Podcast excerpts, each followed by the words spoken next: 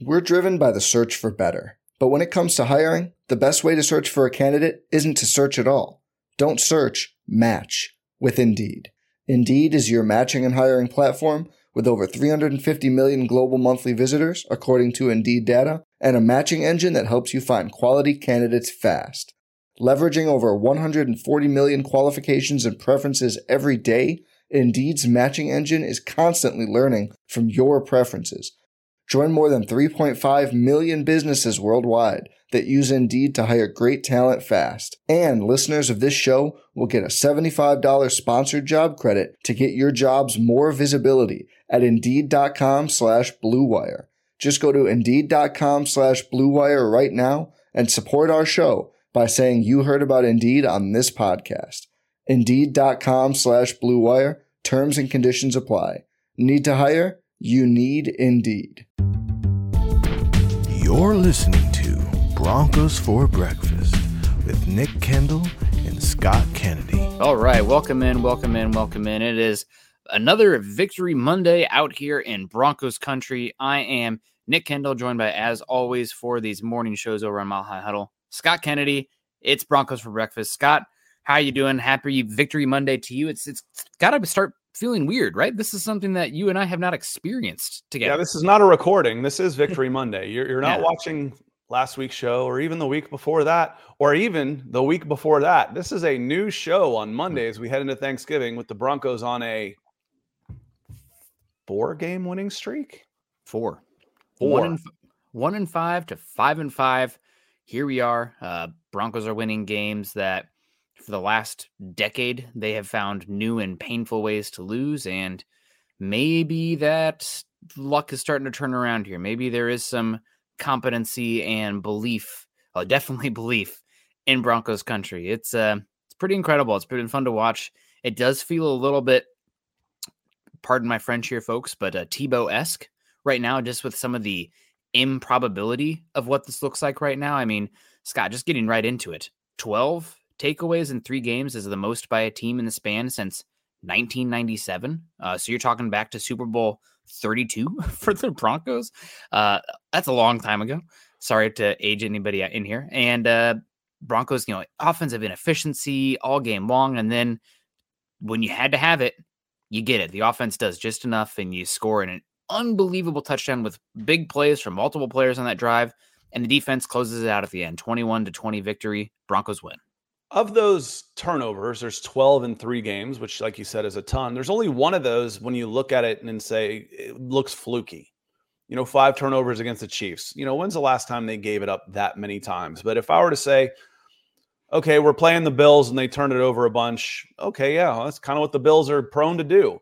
All right, we're playing the Vikings and they turned it over a bunch. Did you see their first four games? And now they've got a new quarterback in who's only making his second or third start and only the 12th of his career and they turn the ball over. Yeah, okay, I, I get that. That makes sense. So it's not, there's some luck in there, but the other part of this is that feeling of here we go again is almost gone. You know, oh, it's there. It, it's different though. Yeah, no, uh, yeah, but I mean, it's yeah, you got the ball. It's it's yeah.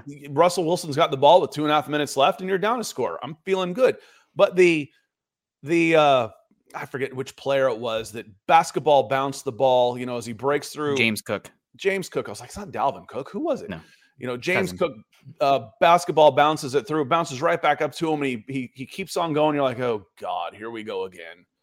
Uh, this is this is when it falls apart. And there was a moment like that yesterday, um, where I felt like that as well. And I think I think I had just sent you a text right at that moment. It was like, well, you know, I guess it wasn't Josh Dobbs that was going to turn into a pumpkin, and then he turns into a pumpkin.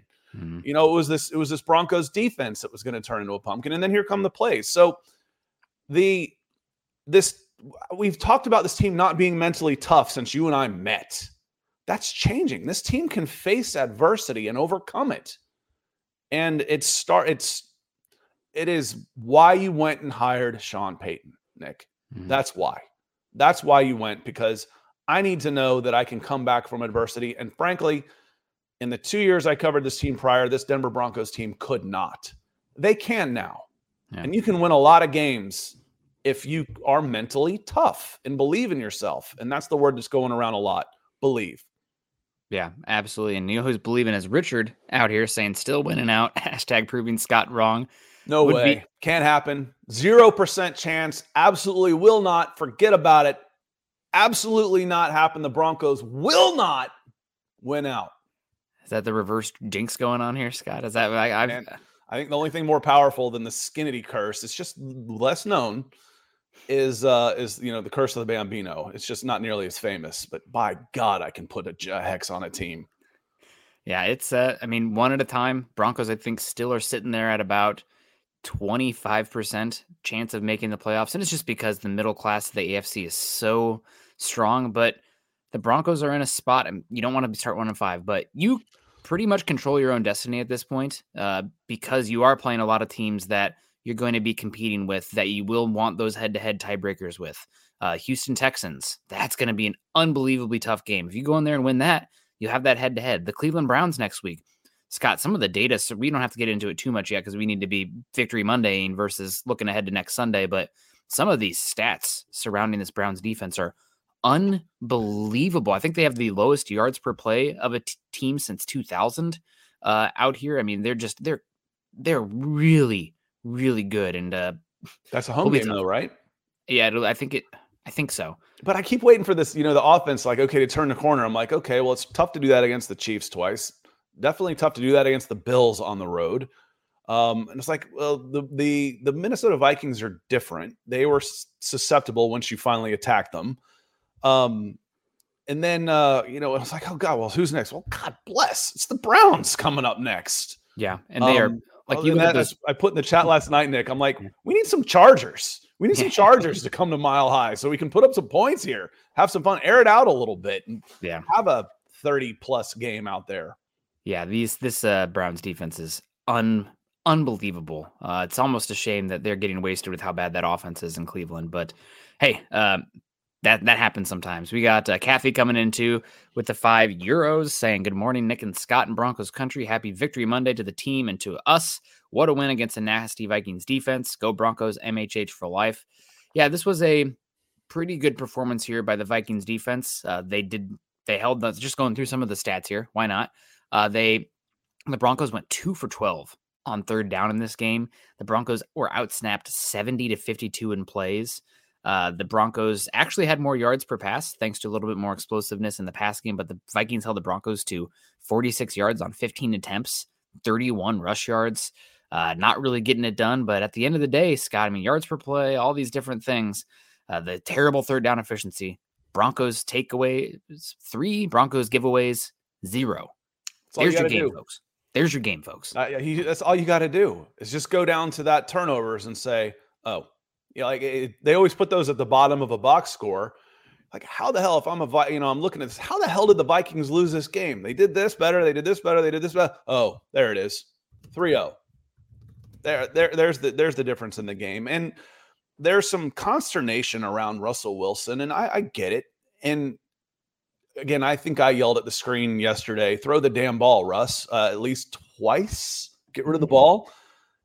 But I feel like the handcuffs are just on him. Yeah. You know, I, I don't think this is all on on him that why he's not pushing the ball down the field more. I think that's just part of the game plan. You know, it's it's almost like a rope a dope. It's like let's go underneath, underneath, underneath, underneath, underneath, underneath. One more time, let's go underneath. And then what happens in the in the two minute game when they absolutely have to have it? Oh, now it's open. Now I can go for the chin. Now I can throw that big haymaker. And I've got Sutton out there. If I get single coverage, I'm just going to put it anywhere near him and and get a play out of it. It's uh again, we can talk about luck of the turnovers and this isn't sustainable, but when you execute what looks like is your game plan, you can't call it luck. What, you know, if you think it's luck, let's do it again. Well, this is three in a row you've executed this game plan. And if, if you really look back to the Packers game, it's pretty similar. Let's just keep it close, lean on our defense, which is playing well, and, and we'll get the ball back with and and, and go score. Um, I don't want to always play that way, but it works in the regular season. I'd like to see them peaking a little bit more on offense uh, come playoffs because you don't want to fall behind a playoff team, you know, so to speak, when they're, you know, especially if you're going to be on the road. Mm-hmm. Um, but yes, Kathy, enjoy. It's been uh this has been fun. And again, like I said, this is why you went and spent on Sean Payton. This is why you went and got him. Mm-hmm. Yeah, I mean, not having that second round pick this year is going to stink, but uh, definitely make that trade with what we know right now, and we'll see how it continues to go. Uh, we got Wang Chung coming in saying, "I am the Dank Knight. They they ain't coming off." Good to see you, WC twenty one. He's Hope got his well. uh, he's got his lucky undies on. That's, That's what he is referencing. We're we're into the underwear portion of the show. Already, uh, this is a this Mile High Huddle only fans. Thank you so much, Wang. We appreciate you coming in. And Anthony Edwards, 1999, says, Good morning, Broncos country. Glad to have the win. Funny to watch a team refuse to kick it to Mims. Thought the refs were a little flag happy, but at least it was even for both. Loved watching 99 turn it up in the fourth quarter. Yeah, the I thought the flags were not actually that high. Uh, 10 in the game. I mean, that's that's not crazy. Six for the Vikings, four against the Broncos. But yeah, it's uh something that we'll have to watch going forward. I didn't see any like procedurals for the Broncos. You know, we didn't have to delay a game or a false start or anything. I think there was a delay a game on the Vikings they should have called, but I digress. I thought it was a pretty even game. From yeah, I didn't. Standpoint. Anthony, I didn't. I actually thought there were under flagged a few times. Uh, there was some holding in there that I thought was yeah. fairly obvious. Especially there was a nice stretch play that Madison had to the the left side where it looked like it may have been McMillan in there. Just his jersey almost gets ripped off. Mm-hmm. Um, you know, trying to protect that edge. It, it, may not have been him, but it was it was a defensive back on that edge. And I was like, that's about as obvious a hold as you're going to get. And he got 12 yards on that play. Yeah. Um, you know, that was one. But I thought, you know, I didn't have any problems with the way the the officials called this one. Um, but yeah, Mims is. Uh, Kevin O'Connell mentioned Mims earlier. He's like, this is an opinion. This is fact. He's statistically the best kick returner, punt returner in the game. That's what they have going for him. Um, and then Zach Allen is turning into the guy that we thought he could be, and and that's that's also that's also a really good thing. And um, you know, a guy like Zach Allen, he's he's going to need a lot of food after a game, so he can be someone like you can be to make Little Caesars, who is the official pizza sponsor of the NFL, part of your game day. Um, I, I one of the reasons I like Little Caesars is not only just because it's something I can eat and eat often as a vegetarian. It's it's affordable. You try to go out and get a boutique pizza these days, it's like, what do you mean a pizza is forty dollars? Uh, so it's it's affordable, which is nice. So order online during our Pizza Pizza pregame, one hour before and three hours after NFL kickoffs, plus all day on Sunday, and get ready for some football and fun. Choose your favorite Little Caesars pizza or pick the toppings you crave. Either way, you win yeah, me personally, I love a supreme pizza. Give me all the stuff on it you possibly can, but hard to go wrong with a classic pepperoni. The wife is a uh, vegetarian, so you know get the veggies on there as well. Mushrooms, we're a big fan of mushrooms in this house. I think you have to be living in the Pacific Northwest, right? Everything's wet all the time. You just mm-hmm. become one with the mushrooms. Uh, but you gotta love Little Caesars. And speaking of winning, everyone scores with convenient delivery in our in-store pizza portal pickup. So grab some friends and enjoy a few slices during the game this upcoming weekend. We got football Thursday, Friday, Saturday, Sunday coming up here. Should be a lot of fun. Make sure you enjoy it with Little Caesars. We're driven by the search for better. But when it comes to hiring, the best way to search for a candidate isn't to search at all. Don't search, match with Indeed.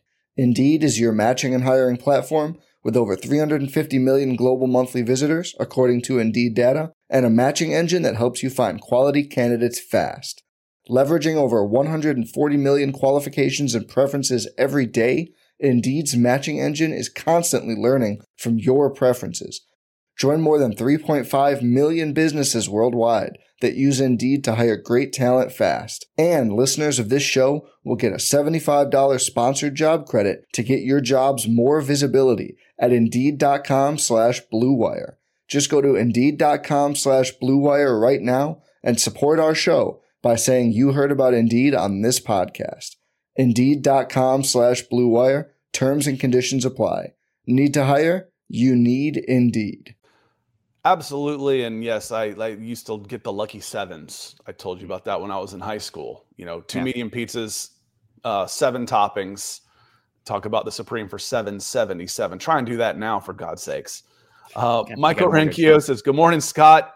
Uh, Nick and Scott on Broncos for breakfast. Uh, Go Broncos. Good morning, Michael. Thanks for being here today. Appreciate the support you always show all of our shows. Coach Chris, happy Thanksgiving. I'll take that win. It wasn't pretty. it looks pretty pretty in the win column. Uh, I'm I'm teasing Chris. He says Vance called some boneheaded moves yesterday, and imagine if we can get the same output from Russell Wilson for the entire game instead of just the fourth, we could be scary. Again, I still think how much of this is on Wilson and how much of is part of the game plan. I feel like he's just been beaten into his head. Do not turn the ball over. Do not put it in harm's way.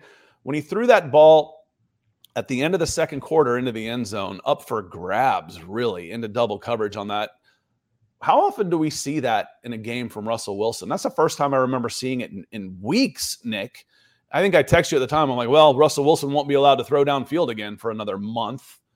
So I, I don't put all of this on Russ. I think he's executing the game plan. And what is he now? 19 touchdowns of four interceptions, four wins in a row. The man is executing it well. Yeah, he definitely. I mean, Scott, there's guys that are open down the field that are not getting seen or tossed. There was that Jeudy third down, short of the sticks one in the red zone after the second turnover. I can't remember exactly which one. They were about to score a touchdown, and you have Mims wide open on the right side of the field, and he stares down Jeudy the whole way. Uh, there was another third down where you have Atkins wide open also. I mean, just he's he's missing guys. Now, granted, everybody can do Monday morning quarterback pause. What's the progression like? Uh, maybe somebody's not even in the full read. They're just a spacing element of the uh, route design. But there are play. There's meat left on the bone there, and there are some explosives down the field. Uh, I do think a lot of it is the training wheel slapped on a tad, and it can win you football games. The issue is that it's going to help you keep a lot of teams that are better than you close, but it's going to keep teams that are worse than you close as well. I've watched enough Iowa Hawkeye football games to know we are calling an offense that is playing not to lose. And when your defense is taking the ball over away at the rate they are, uh, and you are not turning it over, you can win football games. Also, you can't do that unless the special teams is an added benefit too with the field position battle, which overall they have been. So it is pretty interesting. I don't think it's as simple as just call the plays that you call in the two minute offense. Uh, there is something to be said about setting up design and not putting the ball in harm's way too often. Uh, it's just a numbers game at that point. Uh, but yeah, it's a good to see the Broncos doing enough to get the victory. Is it a sustainable method here? I mean, I just some of the the data here, Scott. Uh, Broncos, how many points do you think they have off of 12 turnovers in three games? Points directly 30, off of turnovers. 30. 32, which is an horrible yeah. conversion rate. You'd be expecting double to triple that, honestly, for what a league average would be. So they're not really taking advantage of the turnovers other than good field position and winning the field position battle off that and getting field goals. Wil Lutz set, I think, a franchise record for field goals in a four game stretch, which, you know, good for him, but a lot of that is really good field position and the offense not getting first downs off of the turnovers. But it's been enough to win these games going forward. Again, 12 takeaways, the most since a team since 1997. I saw Sean Payton after the game said the turnover uh, streak is sustainable. Sean, Sean, Sean, Sean, Sean, Sean. I this it's we have enough data here to know that that's not the case. Uh, but you can take it while you, know you can. he said, and what I quote, "We were fortunate to win." Yeah. So he knows. I mean, yeah. he, he knows that they've got to be better on the offense has to do more to help what the defense is doing. He knows. Yeah. Yeah without a doubt. But thank you so much, Coach Chris. The twenty dollars super with the uh, the dude there in your picture. It's always good to see uh, in here, flashing orange like that. We also got Miguel coming in saying, "Good morning, fellas. Great day in Broncos country and New Mexico. Congrats to New Mexico State." Uh, sorry, Scott. Uh, still can't get over the Jerry Jeudy fake throw. I didn't, I didn't, even register, honestly. Okay. Okay. Yeah, that's uh, yeah. You know, the, from fan a fandom point of view, I'm paying attention to one of them, and they were off this week. Yeah. Yeah, absolutely. Uh, the uh, JJ For those of you listening, that's Chelsea Football Club because yes, it, I live in Atlanta. Atlanta was off this week.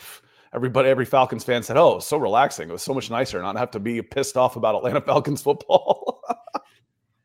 it's a uh, it's a good time when the bye week comes. You can just enjoy the game. Uh, but uh, yeah, the Jerry Jeudy fake throw there that was great. Uh, Jerry Jeudy big old smile after that as well. A lot of fun, and in the locker room, he was feeling himself too did want to give Jerry Jeudy a semi shout out. I need to go back and watch it again, Scott, because I had a lot of people on me when I tweeted it out that throw that looked like it was very ill advised that we already talked about in here. I had people saying like, "Man, what if th- eh, we can have anything here but a turnover or a sack because we just need points." I mean, touchdown would be great, anything but a turnover or a sack, and then Russell throws it what it looked like into a bad spot. Some mm-hmm. people are saying Jerry Jeudy slowed up on the route. I'll have to go back and see it, but doesn't matter. There's two defenders there. That's the decision was faulty, but yeah, that, that, wasn't the right throw to make. And like yeah. I said, as soon as it happened, I tweeted Nick. I said, "Well, he's not going to be allowed to allowed to throw the ball downfield again for another month." Yeah, but did want to give Jeudy a shout out for the play making in terms of turning into defensive back there. I mean, that could have easily been a pick. And guess what, folks? This is a loss uh, with those points off the board. Jeudy goes in there. He gives the wide receiver incomplete sign after making the play. That's when you know they're doing something out there. Little fun feeling themselves.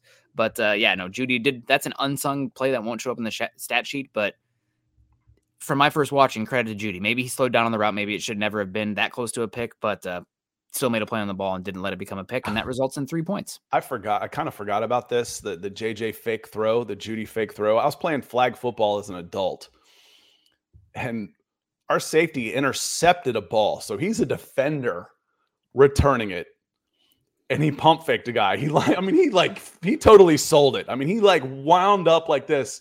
And the guy jumps, and I swear, and then he just walks right around him. I, I swear he got up there. It was like a cartoon. He jumped up and was just stuck in the air, looking around like, "Oh, I can't believe I fell for that." So Idiot. that was on an interception return. He pulled the pump fake. It's it's reflexes, man. You know, it, it happens. It's a little surprised we don't see it more often. Great play from Jerry Jeudy. Yeah, the issue is that once the ball is out, right, it's not as secure, and if somebody's yeah. around you at all, yeah, the ball is life, right? Uh, you got to protect that thing, as the Broncos are showing right now. Zero turnovers. That's the key stat in this one from the Broncos, winning the turnover battle by plus three. Uh, I, I, just looked up the data, Scott. Um, teams that win the turnover battle by plus three in the NFL win football games 91% of the time. Honestly, I'm surprised it's not higher than that with a three plus turnover differential. It goes up to 97 for plus four, but uh, protecting the football, getting it done. Uh, Troy Bauer in the house also says, Hey guys, uh, Boer, excuse me, of course, Troy Boer says it almost looks like Russell Wilson deliberately takes baby steps in the offense each week when he feels he can without a turnover. Love we are winning with so many ways to improve. Yeah, my biggest offensive takeaway from this one, Scott, wasn't necessarily the passing offense from the Broncos. Now, granted, it does have to be better going two for 12 on third down. That is not a winning formula at all. Big contrast to what we saw uh, last week versus the Bills. But the rushing efficiency in this game was horrific uh, overall. I think the Broncos finished third third to last in the NFL in rush EPA per play. Uh, they obviously it wasn't a high volume output from the Broncos in this one, but I mean Samaje with only 3.4 yards a carry. Thank God he had a 15 yard rusher uh, rush in there. One of his rushes was half of his total yards from the game. Uh, so the Broncos need to figure out a little bit better way to uh, create a more sustainable, efficient run game. Wasn't necessarily the game plan this week against the Vikings in their tight formations. We talked about that a lot. Broncos probably going to spread it out a little bit so that way they have easier pre-snap reads on who could be rushing and who could be dropping. Uh, but yeah, this one it's not all on Russ. Uh, to be fair, the running game on this one was didn't look like they uh, they showed up for Denver. Again, and to me, it goes hand in hand. Hmm. You know, when when you're faced, especially against that team, Nick, who's putting nine guys in the box, if you don't have a threat of going beyond them, and you know, I actually like Collinsworth, but um, you know, I I got to cover his son, so I came in contact with Chris Collinsworth, so I'm a little biased because he was one of the good dads that was famous. So I give him the benefit of the doubt, but he was he called out a couple things that I was kind of waiting for this, and it was just the ability to go deep. And it's it seems like Sean Payton just holds it until I need it. I'm not going to use that card until I need it. Until then, now I am going to stick with the run game. I learned my lesson early about getting away from it too early. And I'm just going to keep running and body shot, body shot, body shot over the top. But it's again, there's it's it's nice when we talk about winning cures all. We're, we're nice talking about these things that can be fixed, it can be better. It's like you see it, Nick. You said, well, this guy was wide open for an explosive, and this guy was wide open for an explosive. Man, those are there. That's a good that's a good thing while you're still winning. Now, mm-hmm. can you hit them while when you absolutely have to have them? And the answer in these four game winning streak has been yes. Yes, you can. So, Troy, good to see you. Thank you so much. Uh, D Porter comes in. Good to see you, D. He says, Good morning, MHH. I'm still in shock. Five to six weeks ago, we were all ready to ship out half the team, and now look. Um, Hoots Lee is going. We have a lot of ball left. Um, that may have been a voice to text type of thing, or I just missed it. Yeah, it, well, it was after the Jets game. We're we're starting to look at draft. You know, yes, Caleb Williams or Drake Maye. This is going to be a, a top two pick. And then I think it was even what was the record after the Chiefs game? We're like, okay, you know, no, I think you're going to play your way out of this. Yeah, you're one in five after the Chiefs game. You beat the Packers. I'm like, okay, now we're really we're done talking about this. This team's too good to go two and fifteen. Now we're talking playoffs, and and we we started talking playoffs last week. Now everybody's going to be talking playoffs. You got to keep winning. Uh, thank you, D Porter, so much for the uh, nine ninety nine. Uh, you you got to keep winning. I think the Broncos playoff odds now sit at about twenty five percent, uh, which is you know, we, we were talking like two percent uh, just a few weeks ago. So, what can Where's you my line graph? We can it's- talk. Well, it's only twenty five percent, but you know what? That line graph from week to week to week is going to be on a roller coaster incline right now for your percentages. Without a doubt, I, I think it is still important to understand the perspective that you have a large uphill battle uh, to make the playoffs. You have to keep winning here. You you cannot trip up. You do not. You've you already lost your wiggle room. Starting one and five, losing to the Commanders, losing to the Raiders, losing to the Jets. Three super winnable games uh, for the Broncos. Ones that I mean, just win one of those. You're sitting there six and four, very much in the driver's seat. Probably talking fifty five percent chance of winning, uh, making the playoffs. But um, got to keep winning, and they got some tough ones continuing going forward. But as we've seen, the Broncos can hang with anyone. The margins are so tight right now, Scott, that uh, it feels like you know the balloon could pop uh, if some things don't improve. But it's a tough league. How many of the games in the NFL are like this every single week? That's what makes the NFL so great. And Broncos have been finding ways to win in the margins, and it's turning out with victories. And most importantly, again, they have learned to overcome adversity. They're not just folding up shop and and and laying down when things start going bad, when something goes against them. Because we see we've seen it two or three times where I feel that, oh, here it is. This is the Denver Broncos I've been watching. No, it's not. Not anymore. Mm-hmm. Now it's like, okay, Russ has the ball. There's what three timeouts and 250 left on the clock. They got this. They absolutely got this. Alan Forster comes in on Facebook and asks a question, kind of set the tone for the game. Morning, Nick and Scott. Did Kareem Jackson get away with one last night? We will find out soon uh, from the NFL. I think that looked like a pretty questionable play, all things considering. I would not be surprised at all if he got a big fine or even if he was suspended again. Uh, we'll see. It looked like he launched. I don't know if it was full on targeting. I didn't see forcible contact with the head. Oh yeah. There was forcible. Okay, Oh, I was. yeah. I'm going to be honest with Oh, you, Scott. yeah. It was duck the head. It's the answer for me, Ellen, on this is absolutely yes. I kept waiting for them to stop the the clock, uh, the the ball, and and have a quick review of sorts. Um, and I will be absolutely shocked if Kareem Jackson is not a little lighter in the wallet again this week. I mean, it if that's the case, he might be out for the rest of the season. I mean, honest to God. he, he came in and he came in again. It's it's not about well the the the the guy's ducking down. He's being tackled. So it, that's not the point. The Mhm. point in is he launches straight ahead, ducks his head, and uses the top of his helmet. That is against the rules. And why? Because it's dangerous for the guy he hit, kind of upper like clavicle area that ended up catching the lower part of his face mask. And it's dangerous for him. It's a wonder he hasn't broken his freaking neck. After that, I didn't see him do it again. Yeah. Because that's how he tackles. That's how he usually tackles. He comes in straight ahead, ducks his head. I didn't see him do that again high. I saw him going after some knee. You know, I don't mean going after knees, but low, you know, trying to cut legs, doing that. But he ducks his head. He does not see what he tackles. And he tackles with the crown of his helmet. It is reckless. And he absolutely got away with one last night. And I text Nick after it happened. I thought the first tackle that Kareem Jackson made was going to be his last because that might not have been an ejectionable offense for a non repeat offender. Kareem Jackson would have been tossed.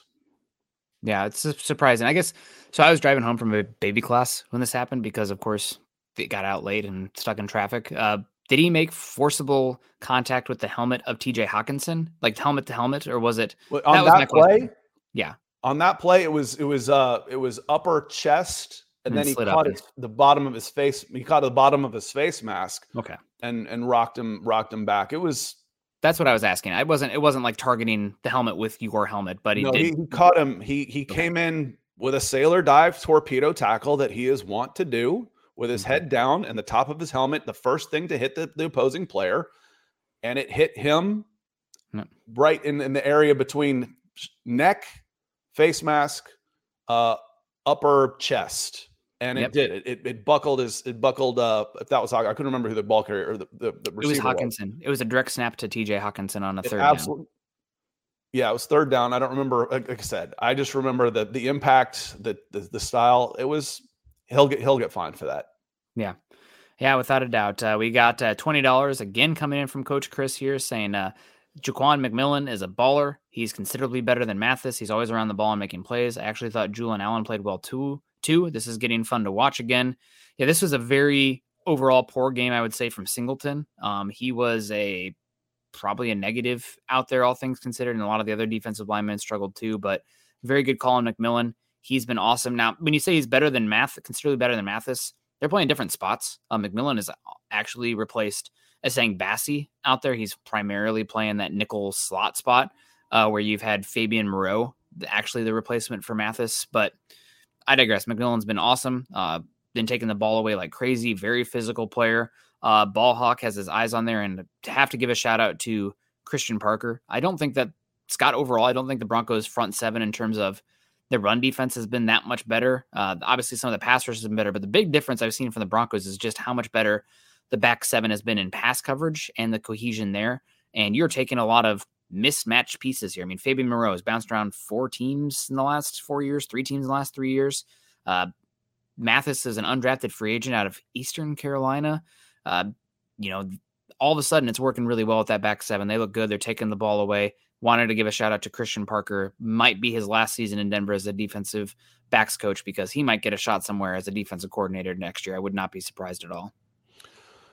Yeah, I um looking at McMillan, we've said one of the underrated losses of this team was K'Waun Williams. Mm-hmm. And it was early on. And right now, McMillan's even better. Mm-hmm. Uh, uh, K'Waun Williams and DJ Jones love the way those guys played. Two of my favorite players watching the Broncos, two imports from San Francisco. McMillan is an upgrade on where K'Waun Williams was last year. Uh, K'Waun Williams is relatively cheap. I think he was only two or three million dollars. I couldn't believe he was that cheap coming in as a free agent for as well as he played. So I would still try. And he's older and coming off an injury. I don't know if he's got a chance to come back, but he's now expendable because McMillan is playing even better than he was, and it shows. If I line him up on the right side of the defense, you just became really hard to run wide against with McMillan in the slot over there and Baron Browning on the edge. Mm-hmm. And the the third the third part of that is then uh, Zach Allen. So they all line up on the same side. I've taken away to a certain extent one part of your run defense, of your ability to run to that side, which is something that the Broncos really haven't been able to say in a while. And then what he's able to do, the the the ball hawking nature, the you know, I, I feel like remember the Titans. We got ourselves a football player. You know, it's just the the guy the guy makes plays. He's what do you mean? What do you, the guy's a player? What do you mean? Just watch watch McMillan. He's not going to test off the charts. He's just going to go out there and make plays. He's really really good. What an upgrade that has been. Especially I, not just over Yes, I said it. He's an upgrade over Williams. But my God, what an upgrade over who he replaced for God's sakes, Nick, because he didn't replace Williams. Williams was already hurt. Yeah. Shout out feel bad saying Bassey. You know, everybody says he's a great guy, had some good preseason stuff, but the physicality, the lacking of explosiveness, the twitch was there. I think the big difference between Jaquan McMillan and K'Waun Williams has been the turnover ability, which is, I mean, super, super valuable. K'Waun has him in the physicality department uh, as, you know, edge setter and also the blitzing ability. I think they've really missed that this season, given what we're seeing with simulated pressures up front. And having your slot be able to blitz is a huge benefit. And I haven't seen that as much from McMillan. Uh, but Broncos got something here with McMillan. I wouldn't be surprised at all if they keep him in slot. You know, he's your slot for the foreseeable future. He might get a shot on the boundary this offseason as well. We'll see what the, uh, because you have question marks at that other wide corner opposite Surtain. But yeah, he's been awesome. Allen's been playing better. Really glad to see that that uh, hit that he took from Alexander Singleton, I believe it was, was only a stinger and out there for one play and back in.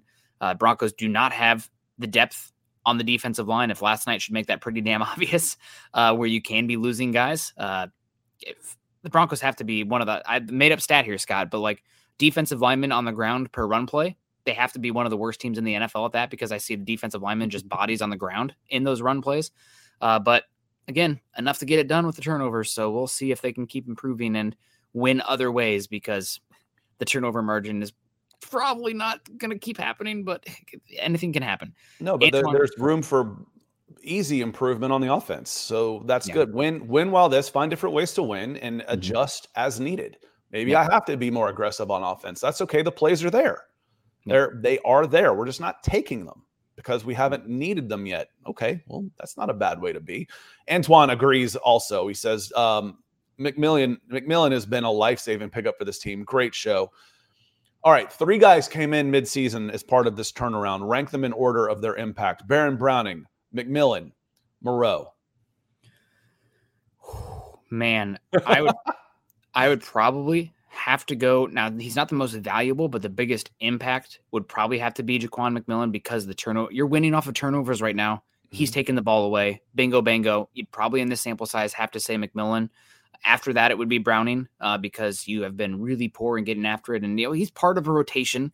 Uh, he's kind of quieted down a little bit from those first two games, which again, not shocking that the rate was not sustainable uh, that we saw in those first two games. But he's been playing really well, and after that, Moreau. I mean, there's a few plays here or there where it's it's a, probably a matter of time before we see somebody isolate Moreau more so and try to do it in the quick pass game where it's like, okay, you're gonna have to make a tackle in space. Good luck, because uh, that's concerning. He's for not Moreau, a good tackler. He's yeah, just the physicality in spaces but he's your fifth best secondary player. So I mean that's that can happen. You're going to have a wart there pretty much no matter what the season after Mathis looked like he did. Uh, but I think I would go yeah, just because of the turnover uh, value McMillan, Browning, Moreau. Now as far as going forward, who are the more valuable pieces? Browning would be number one out of that group. Uh, but yeah, McMillan's been playing incredible. With this defensive turnaround that started the week of the Kansas City Chiefs loss, uh, the from there moving forward, when we start talking about the defensive improvement, I have them in the exact same order, but each one of them has made a big, big difference in this team, and what a difference just a few players can make. You know, y'all, when we start talking about, would you rather have this guy or would you rather have $18 million in free agency money? You know, there isn't one of those three that's making over $6 million you know so you can find good competent professional players in there that can make a big difference on your team that you can plug in for depth reasons alone. Um, it's not always about the superstar. Now you want the superstars too but when you're making those decisions on who would you rather have um, that those are the kind of things you're thinking of because three players who are Fabian Moreau's a journeyman, Wood McMillan an undrafted free agent, mm-hmm. and then a converted inside linebacker to edge and it's a totally different defense. I mean, that's there's more factors to it than that, but I think personnel is the biggest difference in the way this defense is playing. I mean, that's that's huge. McMillan, I had him in the same same order just because of the impact that McMillan has had on this stretch right now. Uh, Papa Kendell coming in, Darren Kendell. Uh, good to see you, Darren. He says, loving the Broncos again. Nicholas, you broke the losing streak by attending their Packers game. It was just one of those things that there was just so much voodoo in the air that something had to break and something had to give. And my God, once we took the top off of this thing, it's a four game winning streak, Nick. Yeah, it's been uh, pretty great. Good to see you, Dad. Hope he's back in Colorado uh, right now. Going to hang out with the uh, the sister for Thanksgiving. So uh, good to see the Kendells back in uh, Estes Park. Hope you're doing well. And thanks, Dad. Appreciate you. Love you. It's been fun. It's been it's been a bit since the Broncos have been good. Uh, we used to watch all the games together. You know, come back home from college on the weekends and hang out with them and watch the Broncos find some really sketchy stream to, to, hook up to the TV because living in Iowa would be stuck with, you know, Bears, Packers, Vikings, Chiefs. Uh, but yeah, Cowboys. Everybody too. sees the Cowboys. Yep, yep. It's uh, or Steelers. Um, but yeah, good to see you, Dad. Hope you're doing well. And uh, yeah, I think Mile High Huddle broke the streak. I was just happy to see a, a game in uh, in person where the Broncos won. Anthony Edwards, 999 says, Yeah, you're right with the flags. I guess I'm still a little salty about the flag on Bolles not declaring himself as an eligible receiver.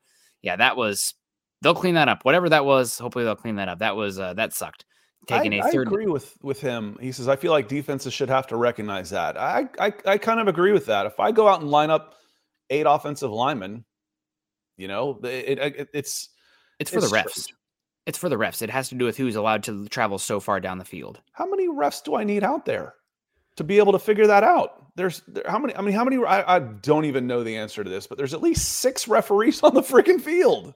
You can line up though in a way where it's it's not obvious who it is, so one of the players has to, it has to declare. It's um, pretty it's pretty obvious if I've got a center, but you don't have to line up two on each side. No, you can do yeah. overload, and I think that's what it was. Hence why he yeah. had to declare because it has to do with how far down the because the eligible guy can move beyond that one yard of the box um, for the blocking. So it's just it's a procedural thing. I don't know if it, it might have actually been. I think I saw on the the cutaway, um, Sean Payton was ripping into little Jordan Humphrey after that play. So I don't know if it was actually Bolles who made the mistake there, but actually little Jordan Humphrey, um, who maybe was supposed to say something to the ref. I don't know, but in the end, it's a Broncos losing a third down conversion, going from third and one to third and six. Don't get it done and end up on the day two and twelve. But you know they got the points there. They didn't turn it over or take a sack to get out of range, and every single point mattered when you win by one. Yeah, staying staying within range again, and then we talk about the the defense, which it hasn't done in past years, getting stops and getting the ball back to the offense. In past years, you settle for that field goal, the other team kills the clock. Mm-hmm. That's not happening anymore. That's that's not happening. It's it's this is a different team. I don't have to tell y'all, but it's it's a it's a different team. Uh, Coach Chris coming in again. Good to see you. He says not a negative Nancy. Our tackling yesterday was horrible, but even worse, Chris Collinsworth needs to shut up. Are there people out there that actually like to listen to him? Like I said, I don't mind Collinsworth. And after listening to probably half a dozen college games over the weekend, oh my God. The announcing in college football is absolutely sickening. it's nauseating to listen to. The pro guys aren't so bad if you spend a an afternoon flipping through college games and listening to those guys. Oh my God, it's awful. It's just awful. Now, the number one crews are pretty good. You know, if I've got, um, you know, I don't even mind Ga- Danielson on CBS. And, you know, um, I- am a big fan of Herbstreit, who does all those things. Todd Blackledge was always one of my favorite guys. Can't mind a, a Gus, a Gus Johnson calling checkers. That doesn't really matter. He can call anything. But, you know, those are five games and they're showing 50 oh, it's just brutal, man. So I mm. get you on that. But the first point on this, Coach Chris, the tackling was horrendous. The tackling was really bad. This may be the game where uh, DWI guys was pulling, you know, rubbing his head, pulling his pulling the hair out, saying, "Linebackers, please, linebackers."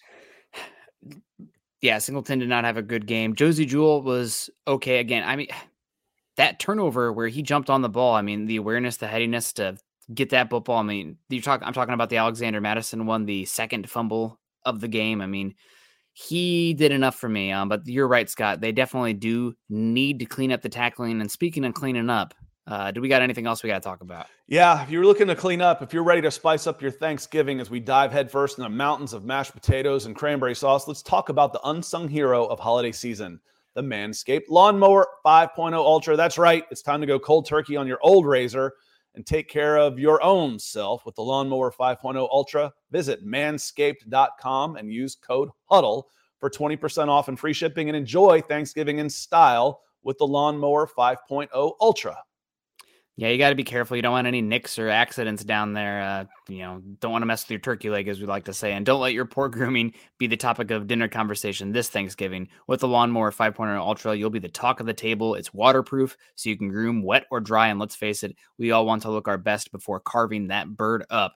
Plus, the LED spotlight ensures you don't miss a spot, even in low light situations. So make sure you're checking out Manscaped. Yep. Call and get 20% off and free shipping with the code HUDDLE at manscaped.com. That's 20% off with free shipping at Manscaped and use uh, the code HUDDLE. Be thankful this holiday season for the best gift of all from Manscaped. All right, Nick, let's head back into the chat. Uh, Brandon Williams was saying we're talking about some tackling that should have been fine. I didn't see this one. He says, but Bobby Wagner should have been fine for that hit on Stafford yesterday. And, and he might be. That those those don't come out until the middle of the week. So we'll see if if Wagner, they've been pretty judicious in giving out fines this year. So Wagner may not have gotten away with that one either. Yeah, we'll see what happens with that. I missed that as well. I saw that uh, Drew Lock came in in that Seattle game and threw a absolutely boneheaded interception into uh, just didn't make sense situation. The Seahawks had the lead and then they end up losing after that turnover. But uh, I yeah, think, uh, I think they play. Yeah, they play on on Thanksgiving, so he'll probably start the next game.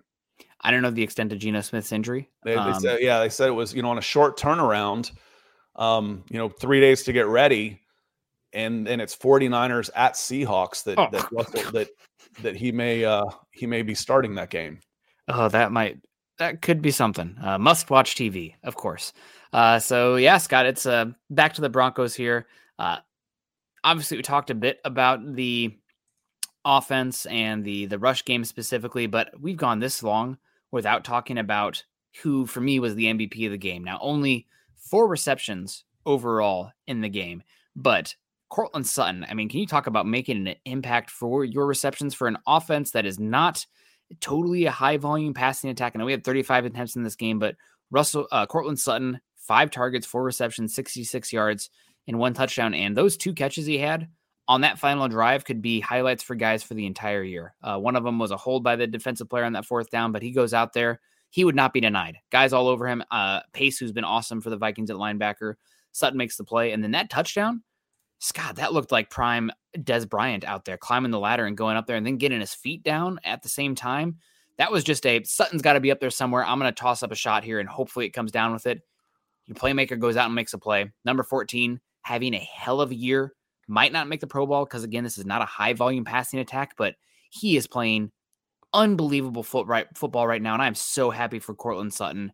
Uh, great guy. Uh, just coming off that injury now. It's it's awesome to watch. Think you get a third round pick for him now?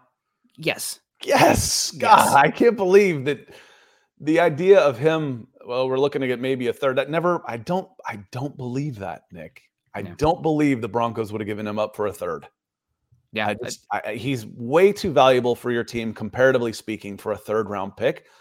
And if they want to try and restructure, right now you're in the we want to restructure your deal and give you an extension mode. You Mhm. absolutely want to give him a new deal. I think he has one year left on his contract.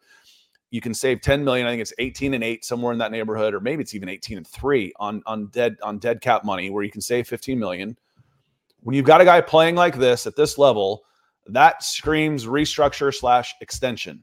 And you keep him and lower his cap number next year because you don't want Courtland Sutton going anywhere. He's playing phenomenally. And one of the reasons I've got a lot of biases, that is one of them. It's one of the reasons I like a big receiver. You know, Mhm. he's he's open. Um, Yeah. but credit Russell Wilson. That's just not throwing it up because as I've learned, you still have to put it in the right area. You cannot underthrow that guy. You cannot overthrow that guy for him to make that play. You can put it side to side, but you cannot. You you you still have to put it in the in the right area for him to have a chance. Because if he has to go backwards, it's out of the end zone. Yeah. And, and if he has to come forward, he has to go through a defender to do it, and you can't do that. But if you can put it up above him where he can elevate, he's scoring touchdowns. What a game! What what a what a phenomenal game. There's some. He had a that one one-handed rolling catch where you couldn't really see from the initial angle because it's on the Yes. sidelines. You're like, okay, that one's going to be close. Then they show the backside replay. You're like, that wasn't close. He totally cradled that ball. I don't think it even. Oh, beautiful! He's, he's playing phenomenally. Great to see. Yeah. If anything, I want to say, I mean, again, the offense right now looks structurally like they are trying to play suffer ball to an extent, to, to coin you, uh, Scott. But as long as you're not turning over the ball, you have a chance to win football games. Uh, Got to get a little bit more efficient. But in a more high volume passing attack, I would be curious what it would look like uh, with Sutton out there because he's playing just as good a football as we've seen since 2019. Uh, and it's great to see. Maybe not the same level of uh, explosiveness in terms of the screen game and the quick game because it used to be Russell uh, Courtland Sutton was actually a pretty good YAC weapon. Haven't seen that so much. Some of that might be quarterback stuff too, but he's playing awesome and uh, did want to give a shout out to 14. He was probably my MVP um, from yesterday's game, despite only having four catches. When you're a crazy stat, Nick, Yes. He's second in the NFL in touchdowns. He's got uh, eight. Tyreek Hill leads with just nine. Right behind him is Keenan Allen. Um, and then there's there's uh, a bunch of guys with seven. It's sorted by uh, well, I don't know what it's sorted by. Probably by number of catches after that. I, I don't know how they've sorted this team order. the, the point is, Tyreek Hill with nine touchdowns has 1,200 yards receiving. Keenan Allen with seven touchdowns has over a thousand already. Courtland Sutton with eight touchdowns has 499. That's unbelievable. What's and then I go down I'm like that's not even close because the next one is uh you know Stefon Diggs has seven with 900 yards. Mike Evans with seven 780 yards. Well, here's Romeo Doubs from Green Bay with seven touchdowns and 396 yards. All he does is catch touchdown passes, Nick. Yeah. He's been phenomenal down there and he's been just awesome in general. Um, I know people keep talking about wanting to get more Mims touches, wanting to get more Jerry Jeudy touches. I need more Courtland Sutton touches. Now, granted, I know a lot of it is scheming up for that right moment to make that read and throw uh, as well. So sometimes the higher count number doesn't exactly lead to efficiency. Uh, but yeah, Sutton, an absolutely incredible game from him, would not be denied on that last drive. And just playing with a lot of heart and seeing the ability there. I mean, he has a chance to be, you know, a number one wide receiver. I still think the Broncos might be hunting for a wide receiver in the offseason. Tim Patrick, I saw a question in here earlier. He's unless he comes back on a vet min, he's gone. Uh, Jerry Jeudy still might be in the trade conversations. You can save 12 million with zero dead cap trading him, and you're gonna have to figure out some money somewhere right now. You can talk keeping Bolles. Well, okay. Keeping Courtland Sutton. You got to figure out some cash somewhere. Uh, so yeah. maybe you're talking Jeudy there, uh, but a, new a different deal for uh, for Justin Simmons could save Simmons you um, yep. 10, 12 million dollars on the cap next year. You have flexibility, but moves yeah. do have to be made. Right. Uh, talking about making moves, BK Mark with a 1999. You guys are killing it today. Thank you so much. We need more Victory Mondays around here. The vibes are great. Says great show, Denver Broncos for life. Only only need to go five and two now to have a shot you know, it's uh, better than eight and two, which they needed before. So, or I guess nine and two that we needed. Yeah, I was say, wait a minute, that's four. Yeah. I'm mathing. We're mathing bad, Nick. It's, it's, math is math is overrated unless uh, it backs up my uh, preconceived notions. Uh, but it says, assuming that happens, what is the draft strategy with the mid to late round pick, and what's Wilson's current contract? Go Broncos. I still think that uh, we need to see what the rest of the games look like before we are absolutely all in or all out on Russell Wilson and his contract because it is so detrimental, it would have to be pretty damn poor down the stretch to be that way. But we have seven games. I don't think there's any reason to be definitive on that when we're going to have, I mean, seven games is a significant sample size still. So uh, let's see how it plays out there as far as the Wilson contract goes. Uh, as far, and again, that's not to be a hater by any means, but why make the decision before you have all the facts? Uh, we also have the draft strategy here. Broncos could go any number of ways. Uh, with that, we just talked about if Jerry Jeudy is gone, you're probably looking for another wide receiver there. This is an unbelievable wide receiver class, so you could look that way. Uh, the Broncos could also go offensive tackle. I know with the Saints, uh, Sean Payton drafted first round offensive tackle who ends up playing guard in the NFL, but Andrus Peat, when they didn't have a tackle spot available they still drafted offensive line because that was what they wanted to do in identity. And they like, well, if things aren't working on offense, we need to always be able to lean back on the offensive line. That means drafting them before you need them, even with high picks. So that, I think that's always a viable strategy uh, for the Broncos. And after that, I think defensive back uh, stands out to me a tad. You're looking to replace uh, Fabian Moreau. You're looking to pl- replace Kareem Jackson, PJ Locke, Caden Sterns. You can't depend on. Secondary is always a good direction to go. Scott, if if you had average players across like normal years every single year, like this was an average draft class, I would say interior defensive line would be way up there for me. I don't see him in this class. Mm. I, I, just simply do not see the horses out there to be guys in that range. There might only be one interior defensive tackle I would even sniff with a first round grade this year. And and that's where I am. Uh, and and BK Mark, I'm assuming mid to late first round pick is what you were yeah. talking about here, not just mid to late round pick, because then it's just you know fill, getting you're filling needs towards the end and, and getting the the best positions you can. Uh, but in the mid first, for me, what's what's suddenly become the biggest need, assuming you don't go quarterback, is the the the front five, is the defensive line slash edge out there. Um, the the guys on the backside, there's enough good players there that I can plug in uh, a replacement level starter in free agency at three, four million dollars, like Moreau, and he's obviously making a huge impact. Those guys can be found. Uh, I've got enough surrounding those guys that I can use a later, mid to later round pick, a day two pick on safety. I got to get at least one more safety in there, and then you know, uh, corners, developmental type corners. But if he's there, all the boards equal on there, man, I'm looking big DL or edge uh, at that spot right now. Just I think that's where you could you could use the most. I agree with you. Right now, I gotta say I'm I haven't looked at every single guy. Of course, we got a lot of process, long process to go yet. But as far as and def- interior defensive line is my favorite position to scout, Scott. Like you and I are the same there. Like I love watching dominant tackles in college football. I just don't see it this year with any of those guys, which is unfortunate. Uh, but I'm also very much of the opinion that you take advantage of strong classes in some areas and f- forget others. And this year really seems for the Broncos in that area, uh, tackle and wide receiver would be strong. Uh, so a lot of options still out there, uh, but those are ones like it's really too bad. Like two areas this Broncos team could use probably some of the most immediate impact on this team to make a difference. Interior defensive line would be way up there, as well as tight end. These look; those might be the two weakest spots, and running back. Uh, those might be the weakest positions in the entire draft this season, unfortunately. Yeah, the other part of that though is it's very good in free agency this year. Mm-hmm. Defensive line, the front five, is there's a lot of dudes out there in free agency. So maybe you work some work some magic there. Fox Family Breaks comes in first of uh, several he's got coming this way.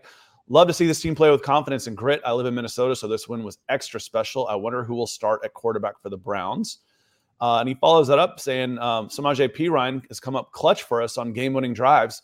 Glad we got the W since I live in Minnesota. Thanks for all you do at MHH. Well, thanks for being here, Fox Family Breaks. And um, what's afraid about phrase about familiarity breeds contempt. This one probably meant more to some of our Minnesota fans, like Ethan, uh, Fox Family Breaks. Um, we've got another one in here that's up in Minnesota. I can't remember, and I know how much this meant to y'all, and it was good. You know, it's you know again, you think it's luck. Let's do it again. Broncos have won four in a row executing the game plan. That's not luck. That's a that's a, a team that nobody is going to want to play right now. Yeah, I mean, they're going to have to figure out some things uh, to win games because, again, I don't think the turnover margins are super sustainable. You're going to have to win games where you're zeros and the other team is not coughing it up left and right. What does that look like? Probably you don't win. You might win the Chiefs game still that you had, but you probably are not winning uh, the Bills and the Vikings games without the massive turnover differential. And that's something they're going to have to figure out because that game is coming. That's just, I mean, how can you say the Broncos aren't going to keep turning the ball over this way? Look at the last three. Well, we have, you know, 100 how many endless games where it's like oh, this has never been seen since 1997 that's I, I just think unbelievable. when you're watching it there's so much there's so many open shots for the offense to take that i think that if they feel they need to be more aggressive on offense they will be and it's there. It's there to be taken. Then you know you get down two scores nick. You know you get down two scores in the second half and if you're still trying to run the ball into a nine man front line, then then we'll talk. Okay, there there's there's not trust here about with Russell Wilson at all.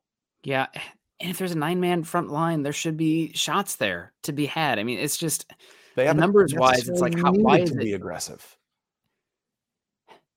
If they could be hitting the explosives, I think they would be. And I think that's something where right now it's the negatives, potential negatives outweigh the potential positives. That being not just turnovers, Scott, but mm-hmm. also sacks that, you know, Dixon might as well get his leg, you know, warmed up because you're probably going to be punting after it's second and 12 or whatever. Like you, you don't have the ability to create those explosives uh, consistently right now. Ethan, the DWI guys comes in at 2120. That's a, uh, that's a, a representative super chat coming in. He says, speaking of turnovers, there are a few more turnovers left on the field from that secondary. Uh, it felt like they could get a couple more and almost did. Great show, gents, and Broncos country. Yes, thank you, sir. Appreciate the support as always. Yeah, it's it's it's feeding on itself. It's a it's a momentum back there where everybody's hunting, and they it's it's fun to watch. Uh, they feel like they're breaking on the ball just a little bit faster, and there's tip passes, and everybody's just there's that belief where everybody's putting forth that little bit extra effort that happens when you are winning versus when you are losing games. The spirit out there, and especially on defense, there's so much involved in attitude, effort, and, and on, on defense versus the execution of offense. That playing at this level, not, sustainable with this amount of turnovers isn't the right word, but I don't see this defense falling off a cliff where they revert back to earlier in the season just because of the way they're playing now. Again, it's a it's a mental toughness that this team mm-hmm. hasn't had. Yeah. Yeah, without a doubt. In 21-20, I'm loving that. We need a 99 to 90 game in here if Ethan's going to be dropping supers like that. God bless you, Ethan. We appreciate you. Hope you're doing well. Uh, Brandon Williams comes and says, off topic, the Browns defense isn't as good as the initial stats suggest. I probably gonna have to disagree with you as far as the Browns defense. I mean, you look at the metrics from the quarterback play from the Browns, and it's like they have far and away the worst quarterback output of any team in the NFL so far this season. Uh, that's pretty hard to win football games that way, but a lot of the stats suggest that they are really, really good on that side of the ball, and it's going to be tough sliding for the Broncos. This is one where I you could probably say that I'm tough on the Broncos offense and Russell Wilson right now, Scott. I mean, I'm just I'm not taking the cheese right now because given all the peripheral stats, say this is probably not good enough to win a normal game in the NFL. Uh, but I'm going to give them a break if they go in and beat the Browns in an ugly game because the Browns defense is unbelievable. And there is not a single defensive player in football that is playing as good of a football and as impactful as Myles Garrett right now. He there is. There you go. There, is this is going to be this is going to be your biggest challenge. He's he, he's going to be your biggest challenge that you faced offensively uh, over this this winning streak is is Myles Garrett. And I, I say that for basically anybody, honestly, because mm-hmm. like you said, he's he might be the best defensive player in football right now. Um, you're going to need some help on that side to to to uh, wherever he is. I don't know how much he lines up on. Uh, he flops around some they move him around like crazy, Scott. They'll line him as a mug rusher. They are going to do, they're going to isolate whoever the weakest pass protector is on the Broncos, and they are going to run games to isolate Myles Garrett against them because defensive linemen can pick their matchups yep. essentially right now. So I mean, Darius Smith is playing well on the other side. Yeah. As well. It's, it's, it's, they're this good. Is, this is another game where it's like unsung hero time. Samaje Perine. We love you, Jaleel McLaughlin. You're great. Uh, but I need some more number 25 out there because he's essentially been an extra offensive lineman. Uh, and against the Browns, you are going to need that. They're also a weird team. They run like, I think, way more man coverage than almost every other team in the NFL because they can, because they have the pass rushers up front to get home uh, when you're doing that. So it's a, uh, it'll be an interesting team. Uh, this is going to be a tough matchup. I know they gave up a lot of rushing yards to the Steelers they gave up 10 points. I mean, it's uh, they're they're unbelievable. Again, the Steelers are a team. Speaking of lack of explosives, with Kenny Pickett, I'm willing to try and let you sustain a 12 to 15 play drive. Yeah. Can you can you get down there without making a mistake or a negative play? Because I don't think you're going to beat me. I just I don't think Kenny Pickett's it. I don't I don't think I don't think no. he's it. Nope. And I see Keith Brugman also says, didn't we just go up against Daniel Hunter? Daniel Hunter is great. Danielle. Myles Garrett, Danielle's Hunter is great. He's but Myles Garrett is one of, I would say, four edge rushers right now. And I'm not going to, five maybe. I'm not going to fight you, but Daniel Hunter is a tier under the TJ Watt, M- Micah Parsons, Nick Bosa, Myles Garrett. And I'm honest to God, Scott, Myles Garrett's above them all for me. Right. He is un, he's an he's a goddamn alien. He is yeah. unbelievable. I might put uh you know Micah Parsons as far as game wrecking ability in there, and and uh and Myles Garrett are in the same in the same breath. Yeah. God, he's unbelievable. Um, Quentin Carr says, so appreciate the super. Says Myles Garrett is basically Charles Jefferson from Fast Times at Ridgemont High. He's he's really good, but you know, and the, and the thing is, is you can scheme to slow down one guy, um, but uh, it's not just him. It's it's not just a one man show out there. Um, Danielle Hunter is he gets his. He's really good. Mm-hmm. Uh, but the rest of the Vikings defense isn't as good as the the guys playing with. So you can you can slow down Myles Garrett. That's fine. There's other guys that can beat you too. Uh, and Quentin Caldwell, um, that's a, that was funny. Garth, I appreciate it. Quentin Caldwell said when we were talking about Courtland Sutton, he says Sutton did say around week one he feels much better, getting healthy, feeling good. It shows, and, and it's it's the the confidence the the form that he's in, he's is just you know get it close. Horseshoes, hand grenades, and Courtland Sutton right now. When close is good enough. Uh, that's where uh, that's where he's playing at this level right now, and it's it's great to see. I'm happy for him. Uh, Mike Edel, good morning, Nick and Scott. I'm proud to be a Broncos fan in Minnesota. It was Mike who I was forgetting about. Mike, great to see you. Coming in with a super chat, another Minnesota Broncos fan who is very happy to wear his Broncos gear out and hold his head high in Minnesota today. Yeah, absolutely. Uh, man, it's it's really good to have the vibes right now. We got Mike Edel coming in too. Mike, I know you've been killing I it. just read Mike. I know, but I, I just want to say that he's been killing it. I wanted to give a shout out for uh, the super chats last night as well. Uh, listening to Mm-hmm. the uh, post game show with Zach and Chad. Saw Mike came in there too. So double dipping last night and today, fueling the vibes out there in Minnesota. Uh, so glad you can keep your head held high. Hopefully you're not a Gopher fan too. I'm still a little salty about that Iowa Minnesota game. Uh, but uh, good to see you, Mike. Yeah, if you're a Minnesota Gophers fan, I got respect. That's that's not an easy program to be a fan of. It's just much respect for they they've not been able to have a lot of success through the years, and if you're a fan, you've earned it. See, I got I got no love for, Minnesota, Yeah, but I'm again, Iowa. it's, a, Yeah, it's yeah. a it's a rivalry thing. Yeah, Um. Mr. Rocket, this this might close us out unless anything comes in late. Um, this is a great question here. He says, with the Broncos winning, is Paton George Paton still on the hot seat as general manager? I've already fired George Paton twice, and and, and that might be just separating by mutual consent. I'd still be leaning that way. That George Paton would still be that Sean Payton wants to bring in his own guy. I'm not as adamant about that. And if he is the general manager come draft of this next year, I will shut up about George Paton being on the hot seat. He'll be there. This is his guy. This is Sean Payton's guy. This is the Walton Penner Group's guy. And it, I'll, I'll be done with it because I'll be wrong twice on this one. And I don't like being wrong three times. So um, I still feel at this point that George Paton would rather be the guy in charge and I don't feel like he's got that here. And if they go on a winning streak, it will enhance his resume and his value, much like Russell Wilson's trade value. If he decides he wants to go get a different job somewhere, it will it will heighten his resume. But um, is George Paton still on the hot seat? Well, his value to other franchises might be warming up in a, in a different manner of speaking.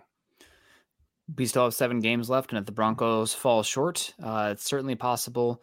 I will say a lot of these uh, late round guys have started to look a lot better uh, than we saw last season, which points more towards coaching impact and development stuff. Granted, some of these undrafted guys we had the same coaches last season, uh, but it is uh, George Paton. If the Broncos keep winning, there's a chance he's going to be here, but it's going to come down to what Sean Payton wants at the end of the day. Uh, I think the relationship there seems to be good, but uh, we're not in the room all the time, and uh, we're not going to see what it looks like or has been. So if they keep winning and they're winning football games, it's much more likely George Paton's back. But it's what Sean wants at the end of the day. He's the calling the shots. I just hope that they have somebody there that isn't a yes man to Sean Payton all the time because you need to have a little bit of checks and balances in a football team because the coach is always focused on the here and now and winning football games, the immediacy.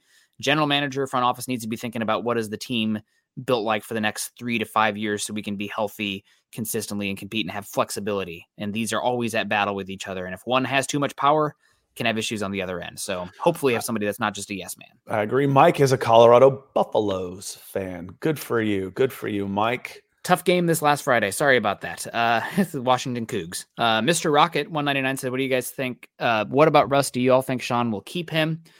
It is still too a early to show.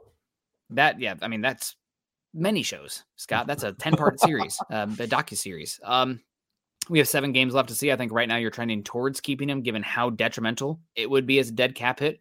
I think if Russell Wilson was a free agent at the end of the year, I do think the Broncos would be looking elsewhere. Um, but because of what the contract looks like, uh, it's going to be pretty tough uh, to move on from him.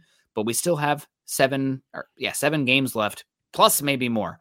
Um, so we have data. He's looked much better here as of late as far as winning games. But again, seven games. We'll see what it looks like down the stretch. I would say it's trending that way. Uh, it's it's just so much. The cost benefits are so much better if you keep him than to try and get rid of him now.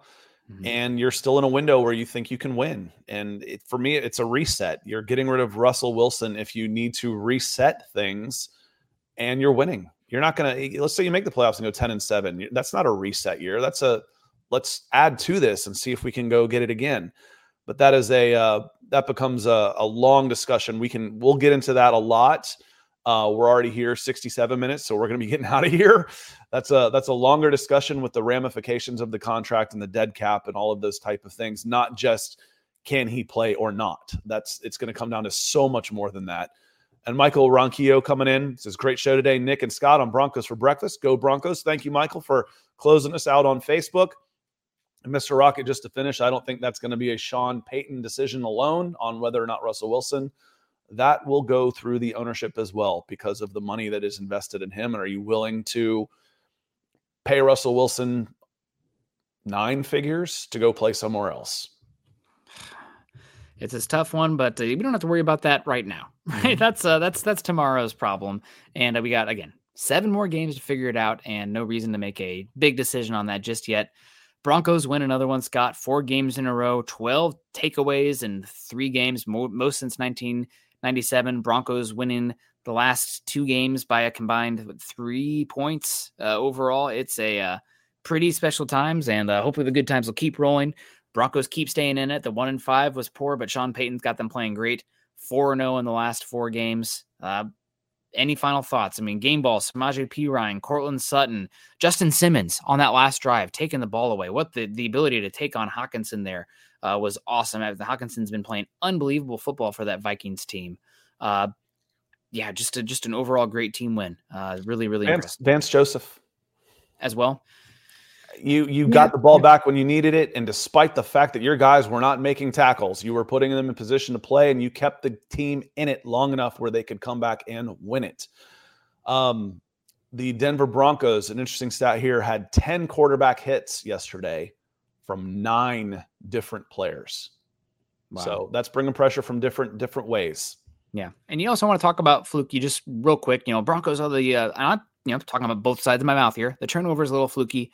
That Josh Dobbs touchdown where he ducked that guy and threw the touchdown. That's I mean, good player making plays, but that's a little fluky as well, right? That that could be an easy one flip the other way. So that's just the NFL. If you point at one single play, uh, easy to you know make it make too much of that. But over the long sample size of a game and a season, those things normalize. So the Broncos get a win 21 24 games in a row. The vibes are great. Broncos back to 500 for the first time since before we played football this year. So, uh, pretty incredible to see. Uh, really excited to see the Broncos going forward here and uh, keeping the good times rolling. Make sure you guys are keeping the good times rolling with Scott and I. Following us on Twitter. Scott is at Scout Kennedy.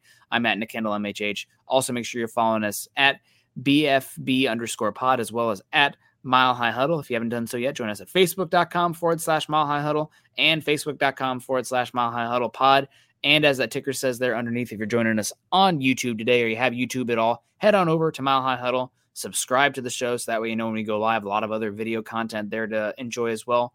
Like the show with Scott and I on Broncos for breakfast. We always appreciate that. And share on your social media platforms. Uh, obviously, the good time we've been here. God, I've been here since 2017. Scott, uh, this will be my first chance to see the Broncos with a winning season. I think maybe they had one with Trevor Siemian, uh, but all the bad years start to run together. Uh, but if you guys want to have more fun in here and you know more people and you think Scott and I are doing a good job, share it out there. Let's get some more Broncos country in here and uh, continue to keep the fun rolling as the Broncos are riding this winning streak. Meaningful football in December. So we'll be back tomorrow uh, for another full show, and we mm-hmm. will be on time because we it's just Broncos country only, Ernie, on uh, on Tuesdays. Yeah, absolutely. Well, you guys have a great rest of your day. Uh, we'll worry about the future and the sustainability and whatnot later. That's for a Tuesday show, Thursday throw, but it's a victory Monday today. Wins are hard to come by in the NFL, and damn, uh, people are people are paying attention to the Broncos. It's uh, it it matters, and that's great to see. I'm sure Denver's a buzz. God bless you guys. Have a great rest of your night. Continue to choose uh, kindness and compassion, and as always, go Broncos. Head on over to milehighhuddle.com for all things Broncos. Good morning, Broncos country.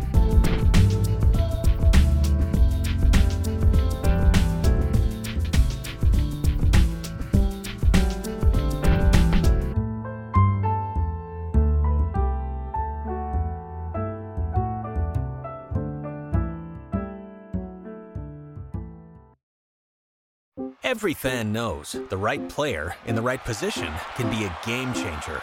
Put LifeLock between your identity and identity thieves to monitor and alert you to threats you could miss. Plus, with a US-based restoration specialist on your team, you won't have to face drained accounts, fraudulent loans, or other losses from identity theft alone. All backed by the LifeLock Million Dollar Protection Package. Change the game on identity theft. Save up to 25% your first year at LifeLock.com slash aware.